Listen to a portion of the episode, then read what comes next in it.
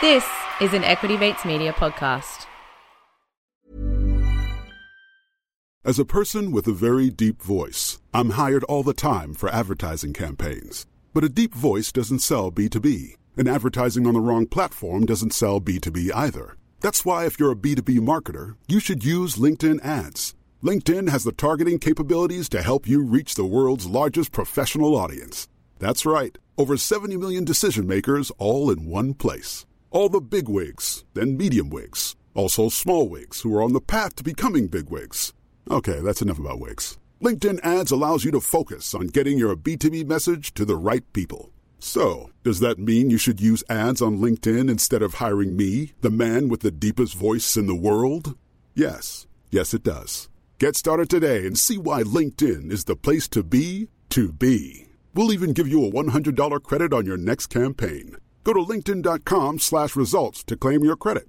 That's linkedin.com slash results. Terms and conditions apply.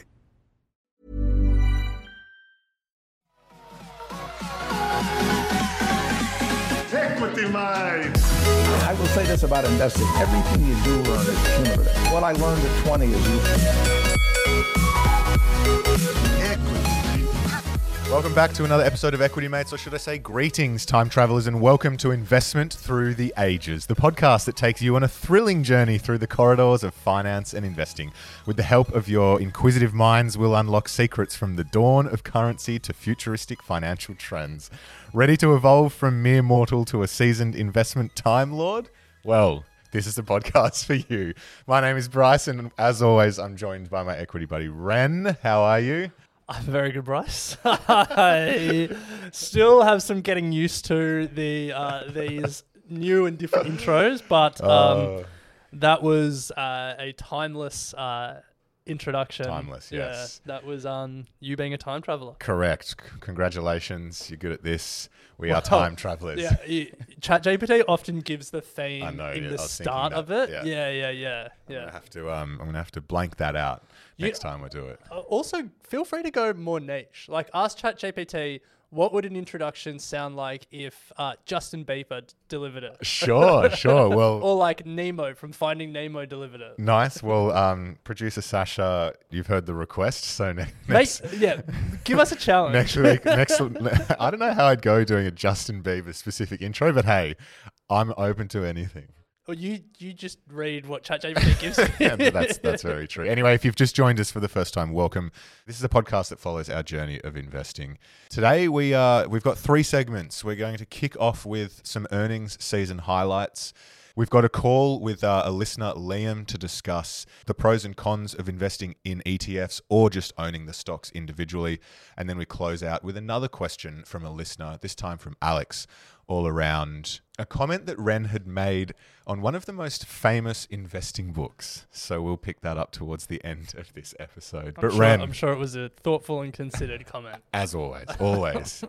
now, we must remind you that while we are licensed, we're not aware of your personal circumstances. So, any information on this show is for entertainment and education purposes. Any advice is general advice.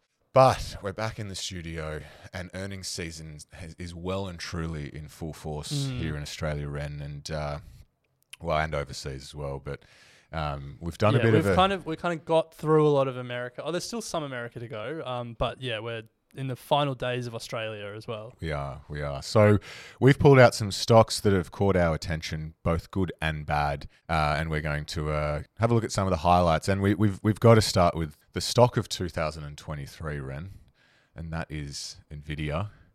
It reported overnight, and there was much anticipation. Here's the question: Did it live up to the hype? Now, for people who are unfamiliar with Nvidia, it Yeah. makes it, well, it designs the semiconductors and chips that uh, they, they power a lot of things, but particularly this year, they power AI. The Nvidia's H100 chips are probably the most sought after piece of hardware in the world. Mm-hmm.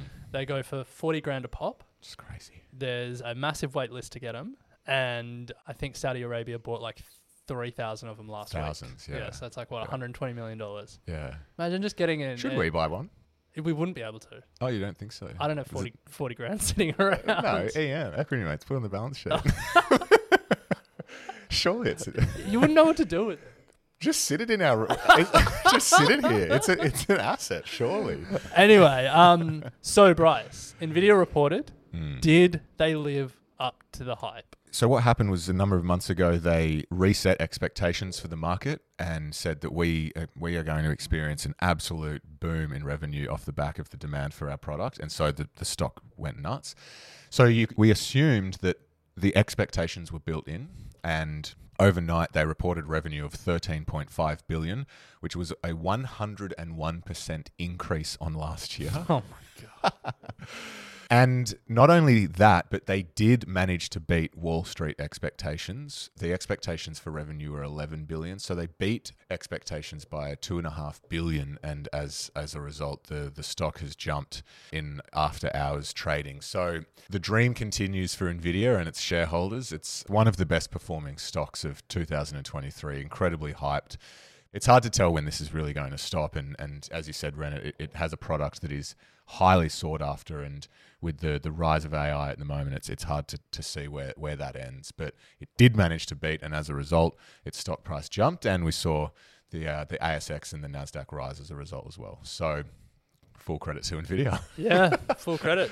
Let's come back to Australia though, because there's so many companies that we could talk about, and it feels like we should cover off Australia in this episode. Now, we have both been away for a few weeks, and so we've missed uh, reporting season, or most of the day to day of reporting season. And so we've sort of come back and uh, we've had a look at results of companies that we own or companies that are on our watch list. Um, and I guess before we get into the individual companies, what's been your general vibe? Opening the AFR for the first time uh, in, after a few weeks in Italy, getting very tanned. What was your general vibe of reporting season? General vibe, pretty neutral, to be honest. That was my vibe. Yeah. There was nothing that was like we're doom, we're gloom, uh, but, th- but they didn't also feel like you know we're, we're out we're out of this and, and everyone's. Uh, there was it seemed like there's quite a mix of, Mm. of results um, across industry, but yeah, I didn't take any t- anything too negative. What about you? Yeah, I think that's the same. It feels like it, it feels mixed. Like we'll get into some of the results. A lot of the results, you know, profit was down or revenue was down for a number of notable companies, but it kind of feels like it could have been worse based on, you know, cost of living, the economy, inflation, interest rates, all of that stuff. The ASX 200 is down 2% um, in the last month. Yeah, And we know that share price movements around earning season or reporting season are more a function of expectation and how companies go against expectation rather than how companies are actually going and what their results have actually said. Um, but it feels like it's okay with the caveat that some guidance that we've seen Yeah. sort of suggests that the worst may be to come. But I also feel that like if I was a CEO, I would be giving soft guidance just because Yeah. there's so much in the face of uncertainty. You go conservative. Is Yeah. kind of what I'm saying. Rather than yeah, like you would be a brave CEO to give really bullish guidance, just knowing that like the economy's a bit fragile and consumers are a bit fragile at the moment. Maybe I'm just being No, overly. it's an environment where you can give. There's, there's leeway to give soft guidance. Oh yeah, yeah. You're not going to get punished too hard for giving soft guidance. All right. So I guess that's the general vibe. It's like things are okay, and like some companies are reporting good results. Qantas, best profit ever, but we'll get to that. Uh, but it's like what what's to come is sort of the, there's a bit of uncertainty, a bit of concern. So let's get into it. What are some companies that caught your eye? Well, one, one that caught my eye. I'm not invested in it. I don't follow it o- uh, often, but um, but it, stuff, we've had people on the show talk about it, and it, and it was part of the Wax back in the day. For people unfamiliar, the wax. Wax is Australia's equivalent of the Fang. It was WiseTech, Altium, Appen, Afterpay, Xero. Nice. so Australia's like high flying tech stocks. Yeah, which arguably needs to be redone now. But Well, um, yeah, because Afterpay. yeah, Afterpay's gone. WiseTech got pumped, which we'll get to in a second. Still, Um, a, still a great company. Still a great company. Xero doing well. Anyway, Altium is back. It makes software used by electronics designers, so chip makers. It's one that was spoken about in the. To help design the circuit boards. Yeah, so one that is part of the AI boom, and uh, they've been able to transition their business to a cloud based software, and the main product is called Altium 365, 365.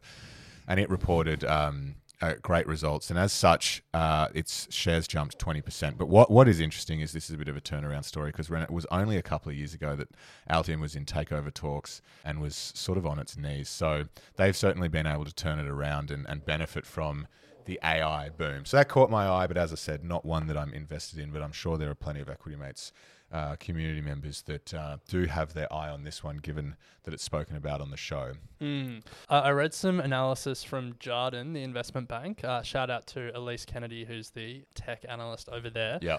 Her thoughts are we continue to be cautious as Altium is increasingly reliant on price to drive its aspirational targets. The PCB, which is printed circuit board, Yeah. the PCB market is mature, and we are concerned about the sustainability of ARPU, which is average revenue per user, mm-hmm. against strong competitors with a smaller total addressable market than tech peers. So, you your headline was Altium was back. Elise, Is- is- Elise's caveat is, is just potentially back. I said. is is just uh, be mindful. Well, it's back from a share price point of view. Yeah, no, no. no. I, hey, I'm not disagreeing. I Nah, just it's good. It's good. I I, just had good something to input. Good input. but Ren, we've got to move to you know Coles and Woolworths. They've both reported in the last few days at the time of recording, 24th of August. Um, and there's been some interesting takeaways. yes. So, A lot firstly, of a lot of literal takeaways. Yes, yes, literal takeaways. So, firstly, both of them posted profits. Coles posted a billion dollar profit on the back of bumper sales, and Woolworths posted a $1.6 billion profit.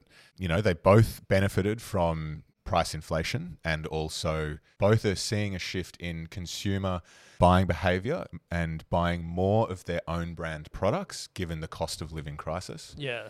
I mean, they you would expect Coles and Woolies to do well in this environment Mm. as uh, people tighten their belts, they stop going out as much, they stop and you know they they buy more groceries and cook at home. They stop going to the pub as much and instead they buy booze and drink at home. Yep. And then also rather than buying branded versions of alcohol and groceries, Yep. they buy Own the brand. own brand versions and that's good for Coles and Woolies as well. So this is like big box supermarkets are as consumer staples or like defensive as you can be and not surprising. Yeah. But what was interesting that came out of this is they both made it clear that they have seen a significant increase in theft. The literal takeaways. Literal takeaways. Both um, are seeing, you know, above average, more than above average. Coles has experienced a 20% spike in theft, and Woolworths has also said that theft is now becoming a major issue because of the cost of living living pressures. Yeah, it is. It is fascinating. the The whole uh, theft from supermarket story is is a really like just it's fascinating. It's organized crime. Yeah. Like there's obviously you know you scanning your broccoli as brown onions and no reaction. No. to that? Okay. like, but but it's organized crime, and then they there's huge rings of supermarket thieves, and then they go and sell those groceries in like On the black market. black market supermarkets. Yeah. Yeah. It's wild. It and is wild. Like the lost team when I was at Coles, you know, they would work with the cops and they would break up like organized crime rings. yeah. You just don't think that. You just think it's one it's- single it's- person It's just- scoundrels scanning Yeah. everything as brown onions. Yeah. Yeah. It's unbelievable. So both are facing it. It's hurting their profit margins. Interestingly, though, Coles came out and despite profit, their share price sunk 6% on the news. Woolies came out and their stock rose 3% on the news. So mixed results from a share price point of view. But Ren, something that I found, given that I used to work at Woolies, found alarming and reading um, some of the investment calls. A question came from a well-known analyst, David Errington. Did you know that there were there's been two deaths at Woolworths this year? Oh no. Yeah. So someone was crushed by a floor cleaner in a store, and another person was crushed by falling pallets Oh in a DC distribution center. Yeah Wow. two. And so the analysts were pumping Brad about how can you still be giving out bonuses to management and stuff when People have died. people have died. And so he's stripping back, still paying, but they're stripping back bonuses and they're, they're doing this ins extensive review of every single piece of equipment in the business and like overhauling safety. And like Brad was obviously like, there is no monetary compensation for lives. But I was just like, wow, like heartbreaking to hear. Very intense. So, two companies that caught my eye. Obviously, housing is front of mind for everyone in Australia, and uh, in particular for you and I at the moment, because we are taking the first tentative steps on our property journey, which Hmm. is figure out how much we can borrow and then realize what that actually gets us, which isn't much. um, but when you're thinking about property and it's a reporting season, there are two companies that we can look to to get a sense check of the property market, and they are the two big real estate listing portals REA Group, which is realestate.com.au, and then Domain. Now, both of them had down years. So, um, well, at least from a profit perspective, REA Group's profit was down 9%, while Domain's profit was down 28%. And Domain, well, I mean, it was because of a drop in listings, in real Mm, True, estate true, listings. true, yeah, yeah. So there's a couple of takeaways. The first one is, you know, sometimes property companies do struggle, surprising in Australia. Surprising. But often when we've spoken to experts or in things we read, you hear about if there's two big companies, the better company or the bigger company will often trade at a premium. And so people often think, oh, I'll get the second one because there's a bit more value there. But the lesson that sort of is taught over and over again is that like you want to be investing in the best in class because they're going to be more resilient and they'll grow more. And then it's just for me, it's interesting that uh, when you look at this REA group, the bigger, seen as the more premium, often trades at a higher valuation um, to Domain. But when things got tough, their profit only fell 9%, whereas Domain's fell 28%. A thesis, which I'm just throwing out there, you'd have to test, is that if people decided, I don't have the money to advertise on both platforms, Go the I'm just going to advertise on Yeah. the platform where there's more users Yeah. and there's more listings, and that's REA Group. And so maybe that's why they weathered the last year a little bit better than Domain. Who even uses Domain, honestly?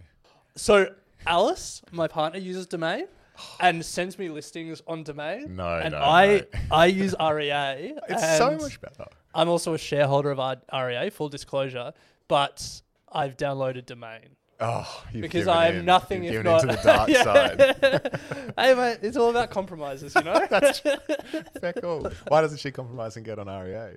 What you need to do is start pumping her with links.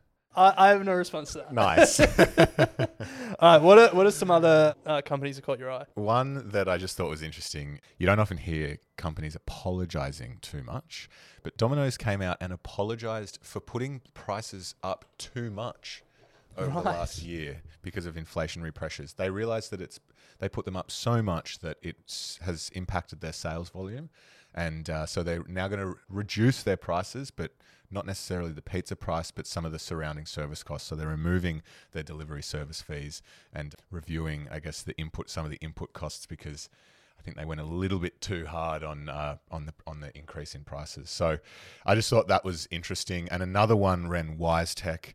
This is just classic markets. Listen to this: revenue up twenty nine percent, earnings up twenty one percent, dividend up thirty one percent. However, slightly missed expectation. Stock down twenty percent. Yeah, it's a classic. just, classic. Yeah, expectations. Credit are, solid, solid results. Just miss, misses um, expectations and gets pumped. But WiseTech continues to be one of Australia's leading tech companies. Yeah. Yeah, yeah. There was a classic example of that, the strangeness of earnings season that was shared on our Instagram. Walmart smashed expectations, and Target had a weak second quarter, but Walmart was down two percent and Target was up two percent. Classic. And that that is even Walmart didn't just smash their previous year; they smashed expectations, but they were still down. That's weird. Yeah. I think it must have been about Not enough. it must have been Oh, about guidance, going Right, forward. yeah, yeah. yeah. But it's just like movements in share prices can be so misleading to like what's actually Yes. happening with the underlying Yes, business. absolutely. Yeah. All right, Ren. Well, before we move to our second segment with a call, what else caught your eye? So a couple one, a couple of ones that I'll just quickly rip through. CSL, Australia's biggest healthcare company, was previously Australia's biggest company. They just continue to go from strength to strength. Despite a warning from the company last quarter, their revenue was up 31%, profit up 20%, net profit after tax up 8%, and a strong outlook going forward. It's it's a pretty amazing story that CSL is building. Temple and Webster, we had a bit of fun with this uh, online furniture retailer because they were one of the first companies in Australia to really try and ride the AI hype train. Still are. They are They still are. Tr- yeah, they're still very much in the press about it. okay. Yeah. Yeah, they reported a 7.2% decline in sales and a 30% decline in profit. I tried to find what it is that, th- like, all they say is AI, AI. No, no, no. They th- they've said it. Yeah, it's just changing the description of all their products. Yeah, yeah, yeah, yeah. they've they've rewritten all their product descriptions with AI, and I think they're using it in their customer service stuff Yeah, as well. Like there's a chatbot and all that stuff. Right, right. Yeah. Um. Hey, you got to do what you got to Yeah, do. yeah. Uh, ASX caught my eye. The the stock exchange itself is a listed company. Its profit fell 38% due to costs related to no surprises for guessing their failed CHESS replacement project. So that is just the gift that keeps on giving. I would assume it's probably now all in the rear view. I would assume. Mm, mm. Qantas reported record annual profit, a $500 million buyback. It is raising some questions now about the amount of money they got during COVID, which I get. It's also a bit tough because it's like that was then, was then, and this is now. Yeah, i- if they didn't have money then, they didn't have money then. But it is maybe drop the price on some of your flights, Qantas. Yeah, I mean, apparently the level of complaints against Qantas that the government are just burying is getting ridiculous. No way. Yeah, like all-time highs kind of vibe, and there's We yeah. we did an episode on the dive, uh, and by we I mean I was on holiday, so I had nothing to do with it. But Sasha, our producer, did an episode on the dive uh, where she spoke about uh, ghost planes. Yeah. Because Emirates want to do more flights to. Qatar. ma- is it Qatar? Yeah, I think it's Qatar. Yeah, A non-Australian airline wants to do flights. I think it was Emirates. no, it's Qatar. Oh, okay. Yeah. Um, I was on holidays. Uh, they want to do more flights to major Sydney airports like Melbourne and Sydney, but they can't. So they're doing these things where they say they're flying to Adelaide, but drop all the passengers off in Melbourne and then Yeah. fly an empty plane to Adelaide to get around it. But they've asked to, they've asked the government for more flight slots and they can't get it. And it's like, why? Like, let competition in. I know. Put some price pressure on Qantas. The government says jobs, but anyway, Um, uh, one more notable name, and then let's move on. Uh, Magellan yeah, share price up eighteen percent. yeah, I did see that, Yeah. but I didn't want to say anything about it. yes. Anyway, so if you have uh, a stock that caught your eye during reporting season, please jump into the Equity Mates Facebook discussion group. We'd love to hear about stocks that potentially haven't come across our desk and uh, share them with the Equity Mates community. Speaking of community, we love getting our questions from you guys. Ask at equitymates.com is where you can leave them, and we'll do our best to uh, to answer them and and get you on the show. We have one that's come in today from Liam, and when he is in a bit of a pickle, he is very bullish on some of the big tech companies, Apple, Nvidia, Microsoft, and Google, and has has belief in them and has everyday experiences with a lot of them. But he's trying to understand what's the best approach around owning them individually or finding an ETF that still gives decent enough exposure to them and figuring out what is the best investing approach. So we're going to give Liam a call right now to chat this through with him. Liam speaking. Liam, it's Bryce from Equity Mates. How are you going? Good, mate. How are you? I'm well. I've also got Ren here. Hey Liam, how's it going? Good, thanks, Ren. How are you? Good, mate. Good. We got your question. Thanks for sending it through. So I guess um, wh- what where are you sitting with this? The tussle between owning companies outright and wanting to find the perfect ETF that has just the companies that you want in it. yeah, I feel like you should be able to make like a custom ETF. That'd be pretty cool. Good news. We won't get sidetracked with it, but that is coming. It's Yeah, oh, okay. I think it started in the US, but anyway. Yeah, It's, it's a while and away. you can like pick and choose the holdings yourself. Yeah, yeah, yeah. Yeah, right. Okay, bad. cool. Yeah, yeah. So like, so I, I recently, well, a little while ago, I suppose, I sort of jumped out of markets for a little bit. I, we purchased a house, so I sort of needed the cash, and that was the pur- purpose of it. Fair call. Congratulations. Yeah. On, congratulations on doing that, by the way. Must must be Must nice. be nice, yeah. uh, being being in real estate myself for a few years, it kind of you know a few tricks of the trade, things like that on the inside, so it makes it easy. well, pass them through our way. We're trying to find a house at the moment. we'll edit this bit out.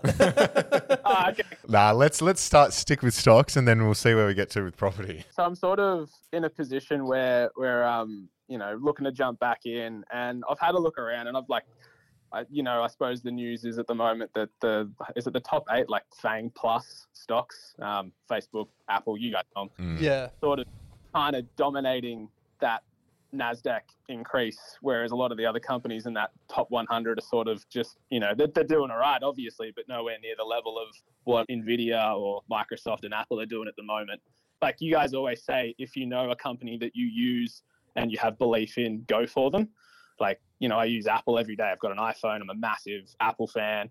Microsoft, my office, all we use is Microsoft products. Google, it's Google, of course. YouTube, all that. Nvidia, I'm a gamer, so I, you know they they kind of dominate that area compared to AMD in my opinion. So I, I I have like a personal tie to them and use them every day of my life. Whereas while I also use Facebook, I'm not a fan of Zucks and all of his sort of outspokenness, and he I think he causes a lot more turmoil than what it's worth. Same with Elon as well. Uh, Mm. So that's kind of my mindset is like obviously owning shares internationally, there's all that extra level of bureaucracy with US tax filings and all that sort of stuff. Um, is it more efficient to just sort of bite the bullet and, and take an e- ETF with all of them in it and just accept that you're going to get some other ones that you might not be super stoked with, but you know, at least it's easy and efficient? Or is it just better to get them individually and just hold them? So I I think there's a few elements to that question. I I think on the tax thing, uh, first of all, it's you have to fill out the what is it the W eight Ben form, but it's not difficult. I'm going to go as far as saying that the brokers these days do it on your behalf when you sign up. There's a signature required, but Yeah, you're, you're yeah. not you're not in the weeds No, um, when no. you're signing up to these So, brokers. so my my gut is don't let that Yeah, st- definitely don't. be a deciding factor. no, Yeah. it's never been it's never been a hassle for for me over my years. I've never gone, damn it, I don't wish I didn't I didn't own overseas stocks because the tax the tax on this is too confusing. I, reckon back in the day uh, when we were with CommSec, they made you print it out and sign it and then Probably. like probably post it in. I have a vague recollection of that. But yeah, since then, with all the online brokers, it, it is pretty easy. The, the way the way it works is so you, you basically establish yourself as a foreign investor, and Australia and the US have a tax treaty. When you when you get a dividend from a US stock, you still pay fifteen percent tax. It's fifteen percent is withheld.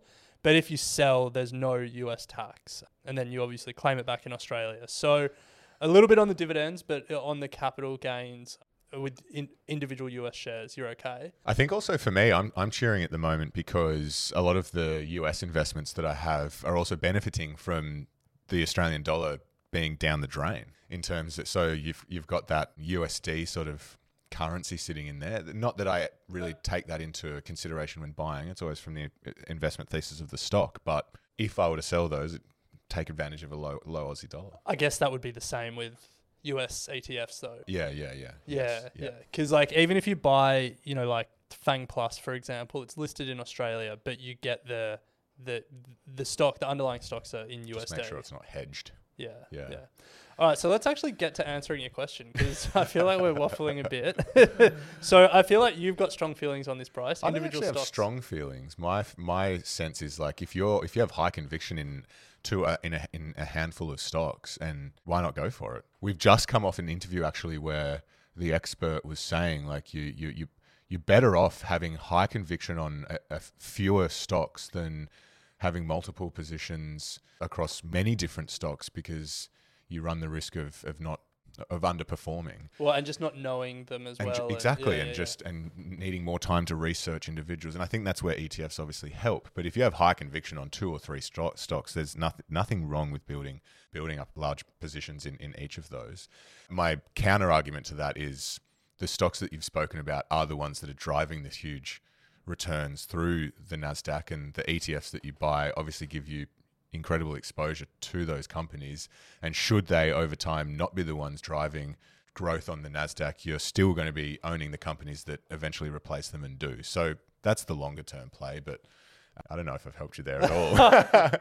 I, I personally own Fang Plus because I've I've had this predicament. I, I only own now Alphabet and and uh, Apple outside of my Fang Plus, but I've gone heavy into Fang Plus because it's equal weighted and it's all of the companies that I want to be invested in. Yeah, so I, I kind of have hedged my bets on on those, those companies in there. But to your point, they're all the companies that I would want to invest in outside anyway. What about you, Ren? How, how do you think about it? So a couple of thoughts. Uh, I, I agree with your sentiment generally that it's like if you have conviction on a certain number of companies, you should just invest in those companies rather than diluting that conviction with other companies that you don't believe in. And you know, looking at Fang Plus, it's got a lot of the companies that you mentioned. It's got Alphabet, Nvidia, Apple, Microsoft. But you mentioned that uh, you thought Nvidia was a lot better than AMD. But well, AMD is in Fang Plus as well. And um, you know, if you don't believe in Meta and you don't like Zuck and his cage fighting antics with Elon and all of that, then um, you know, it's in there as well. But you may not like it, but you would have benefited from Oh, the 258% increase that it's gone through over the last 12 months. So, uh, and I think um, for me, like my approach with something like this and, and how I do invest, it's like it's kind of like the best of both worlds approach. So I don't own Fang Plus, the ETF, but I own, um, you know, just like generic US ETFs where those big tech names uh, move it and they're the majority of the the ETF, or they're, they're at least the biggest weightings in the ETF. But then for companies where I have high levels of conviction, I then buy them individually as well to give myself more exposure to that. And so I think one of my biggest individual stock holdings is Alphabet. And so, you know, I obviously own that in ETFs, but then it's like because I have conviction, I'll buy it on top. So my I guess my answer to the question would be like you can have the best of both worlds and you can get the, you know, own a little bit of everything and then whoever wins I benefit um, world of ETFs and indexes. And then you can also invest where your conviction lies with individual stocks. Yeah, that's probably a good idea. I mean, I like the idea of having the best of both. Own a little bit of everything, but then increase your own personal weighting by buying those ones individually. Exactly. Yeah, yeah, yeah. the good thing is they're all. Uh, they're all US, and so depending on which broker you use as well, they're going to be zero commission on brokerage, so you can dip in and out of them with uh, very low cost as well. I- I've been thinking about the build your own index question that we started with as well, and I believe you you probably know this better than me, Bryce. But Sharesies, um, I think you can you can choose a basket of stocks and then is correct. and then like set up auto invest with that basket of stocks. So essentially, that is build your own index, sort of. Yeah, let's keep that at a high level because when I'm not quite certain on the execution of it, but I, I, I think they do have a functionality similar But to that. maybe yeah. let's just say this, Liam. It maybe do your own research on Sharesies as a broker because they may have partially solved the problem that you're trying to figure out. Oh yeah. Funnily enough, I am a sh- uh, like most people. I've got multiple accounts with multiple brokers, but I have used Sharesies in the past, and I, I do believe they have a um that sort of thing, like you said, Ren, where you can auto invest in a select few US stocks and just keep it ticking over. Yeah. Oh, nice. okay. Yeah. Okay. Nice. I guess it doesn't. It doesn't do the the sort of the weighting of indexes, but I mean, it's it's half it's halfway there. Yeah. Yeah, yeah, um, yeah. I mean, I mean, I suppose the, the the whole ETF sort of debate versus the individuals was mostly around one, the added convenience of just not having to worry about that exchange sort of copping fees, exchange changing, and all that sort of stuff, as as well as all the tax implications. But I, I suppose I didn't really understand the tax stuff myself. So here's the thing, though, with this um, ETF thing. If you have a broker that gives you zero brokerage and auto invest, you can create the exact same thing as a. No, there's one other thing that you need, which is like a really low minimum investment, because that's that's the other benefit of ETFs that it's True, like- you can put in like two dollars or whatever. Yeah, and you get Yeah. access to everything. So if Yeah. it, if it was a broker that offered you like investing from a dollar, and then you could yeah, then you could spread it yourself. But if it's like minimum investment, five hundred bucks like CommSec, Yeah, then yeah. you're blown out Yeah, well, there are the platform, the online platforms to let you do it. But anyway, going down a rabbit hole. But um, Liam, I hope we've been able to. Uh, I hope we've been able to pro- provide some clarity. if not, just it's been fun chatting it through, and we really do enjoy talking to uh, the Equity Mates community. So certainly appreciate you um sending the question in and, and supporting the show. Always, thanks guys for reaching out and having a chat. It was fun. Well, good luck with it. Let us Yeah. know. Let us know what you decide on, and we'll uh, we'll uh, have a chat about it on the show next week.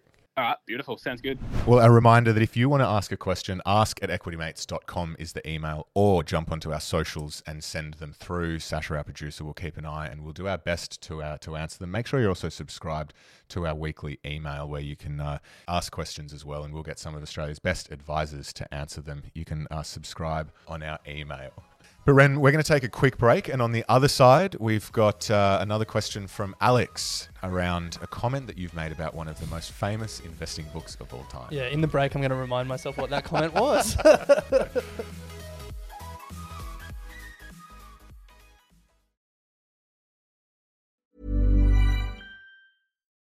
Join us today during the Jeep Celebration event. Right now, get 20% below MSRP for an average of 15178 under MSRP on the purchase of a 2023 Jeep Grand Cherokee Overland 4xE or Summit 4xE. Not compatible with lease offers or with any other consumer incentive offers. 15,178 average based on 20% below average MSRP from all 2023 Grand Cherokee Overland 4xE and Summit 4xE models in dealer stock. Residency restrictions apply. Take retail delivery from dealer stock by 4 1. Jeep is a registered trademark.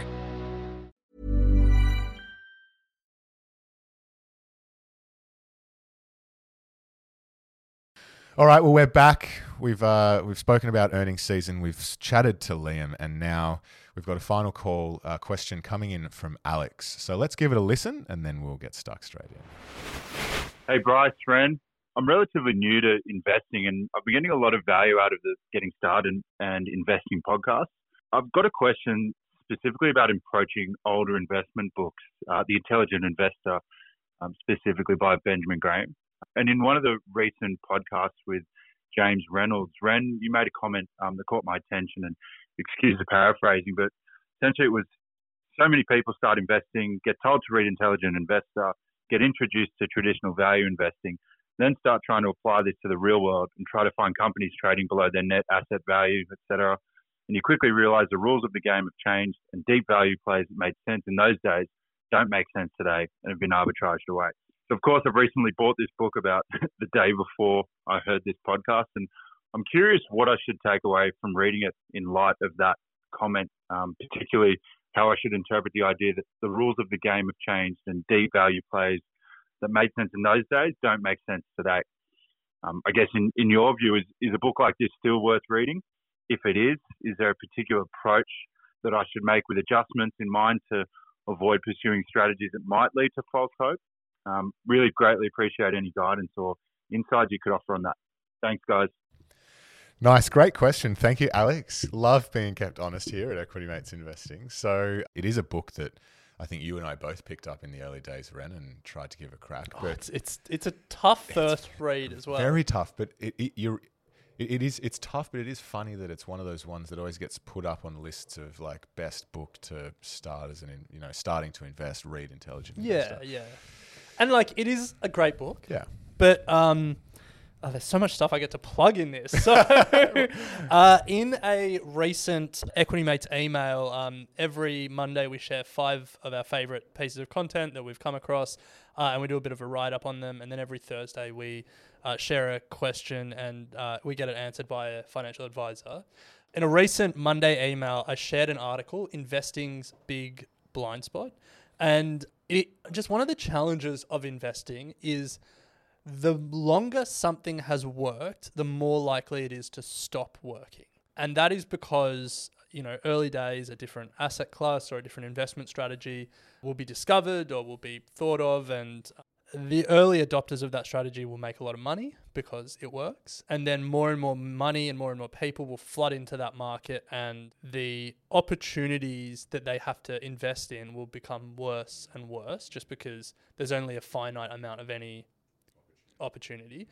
And then, um, but you know, there'll be so much hype, and the early adopters will have made money. But eventually, that opportunity will go away. It'll be arbitraged away, and any value or any um, opportunity um, will be priced out. Essentially, does that make sense? Yeah, yeah. Yeah. And and that is essentially what's happened to uh, Benjamin Graham's style of investing. That net net deep value style of investing. And you don't have to take my word for it because this is the second thing that I get to plug uh, in our most recent book, Don't Stress, Just Invest, uh, available in all good bookshops now. We actually pulled out a quote from uh, Benjamin Graham himself. So, Benjamin Graham wrote Security Analysis in 1934. Oh, another. Oh, that's even harder. That's Don't harder. go there. yeah. yeah. That's Yeah. like that's like 1930s textbook. Yeah, yeah, yeah. yeah. so he wrote Security Analysis in 1934, and then The Intelligent Investor 15 years later in 1949. Um, he taught at Columbia. He taught Warren Buffett. And early days of Warren Buffett's career, he adopted this deep value cigar butt style of investing. But towards the end of his life, even Benjamin Graham realized that the style of investing that he pioneered was being arbitraged away. And you know, the longer something has worked, the less, the more likely it is to stop working. Here's what Benjamin Graham told the Financial Analyst's Journal towards the end of his life. Quote, in the old days, any well trained security analyst could do a good professional job of selecting undervalued issues through detailed studies. But in the light of the enormous amount of research now being carried on, I doubt whether, in most cases, such extensive efforts would generate sufficiently superior selections. There you go. From the man himself. And if you think about him saying that then, when there was just more and more focus and more and more Mm. research, Imagine think, now. think about today with like quants uh, and the, the, the amount of computing resource that is Yeah. being put towards Yeah. finding those deep value opportunities. And that isn't to say they don't exist. This is the third thing I get to plug. Yes. uh, we've recently uh, come off an interview with Maroun Younes, who's the co-portfolio manager um, at Fidelity's Global Future Leaders Fund. We, we unpacked two companies in his fund. One of the companies, a Japanese company, fits Benjamin Graham's style of deep value investing, where you can buy a dollar for 50 cents. Um, and so those opportunities do still exist. It's just the number of them are far less. And where they do exist, they often get realized and, you know, the price gets bid up faster. Yeah. Um, and so it's not to say that the book doesn't have merit or the investing strategy doesn't have merit. It's just that a lot of people, myself included, I reckon you as well, Bryce, because I think we were living in a share house in Canberra together when we were trying to do this. Is we'll read the book and then we'll we'll you know get a stock screener out and try and find Yeah, these yeah, deep yeah. value plays. Yeah. And the fact of the matter is, there's just less of them, and where you do find them, there's often other problems with the companies. Yeah. There's a reason that they're so cheap. Yeah. Yeah. Well, uh, that certainly does answer, in my mind, Alex's question. Alex, thank you for sending that in, and I hope it does help. Still give the book a read, obviously, um, taking into consideration everything Ren just said, but also don't stress, just invest is probably a more relevant uh, book for today's day and age. It so will. It won't help you with individual stock picking, that's true. That's very true. but um, it'll help. It'll help. But but yeah, I think like still read the book, still learn as much as you can. Mm, Um, John Hempton, the Australian investor, has this great quote that I uh, that has always stuck with me. He said, "Every new investor should read five investing books. It doesn't matter which five, just read five. There you A- go. And I, I think there's so much truth to that because like.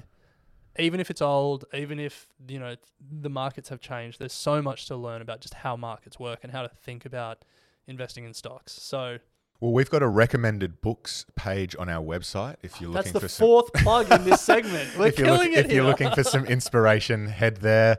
Also, jump into the Facebook group. Our whole episode on Thursday is inspired again by an Equity Mates community member. We love hearing from you. Keep the questions coming. This Thursday, we're really digging into ESG and how it can be sometimes, I guess, contradictory, counterproductive. counterproductive Yeah. to, I guess, the, the business outcomes. So, or, Or going environmental green, Going outcomes. green. Yeah, Yeah, yeah, yeah. So a lot coming up. It's good to be back in the studio. We do hope that you enjoyed um, uh, the "Is There Money in" series. We'd love to get some feedback on it. We know it wasn't for everyone. We will be back with investing content, but we'd Well, just we love to get. Well, we are back with investing content. We'd just love to get your feedback because. Uh, you know, it it is important to us. So please, if you want to email us, contact at equitymates.com. We'll, you can. We'll have a Google form to collect some feedback that will be on the Facebook group and on our Instagram. So more plugs. More plugs. anyway, we'll leave it there, Ren. It's great to chat as always, and we'll be picking it up on Thursday with Kelly Shue, Professor of Finance at Yale. You have been listening to an Equity Mates Media production. In the spirit of reconciliation, Equity Mates Media acknowledges the traditional custodians of country throughout Australia and their connections to land, sea, and community. We pay our respects to their elders, past and present, and extend that respect to all Aboriginal and Torres Strait Islander peoples today. This podcast is intended for education and entertainment purposes. Any advice is general advice only and has not taken into account your personal financial circumstances, needs, or objectives. Before acting on general advice, you should consider if it is relevant to your needs and read the relevant product disclosure statement. And if you're unsure, please speak to a financial professional. The hosts of this podcast and their guests may have positions in the companies mentioned. Equity Mates Media operates under an Australian Financial Services Licence 540697.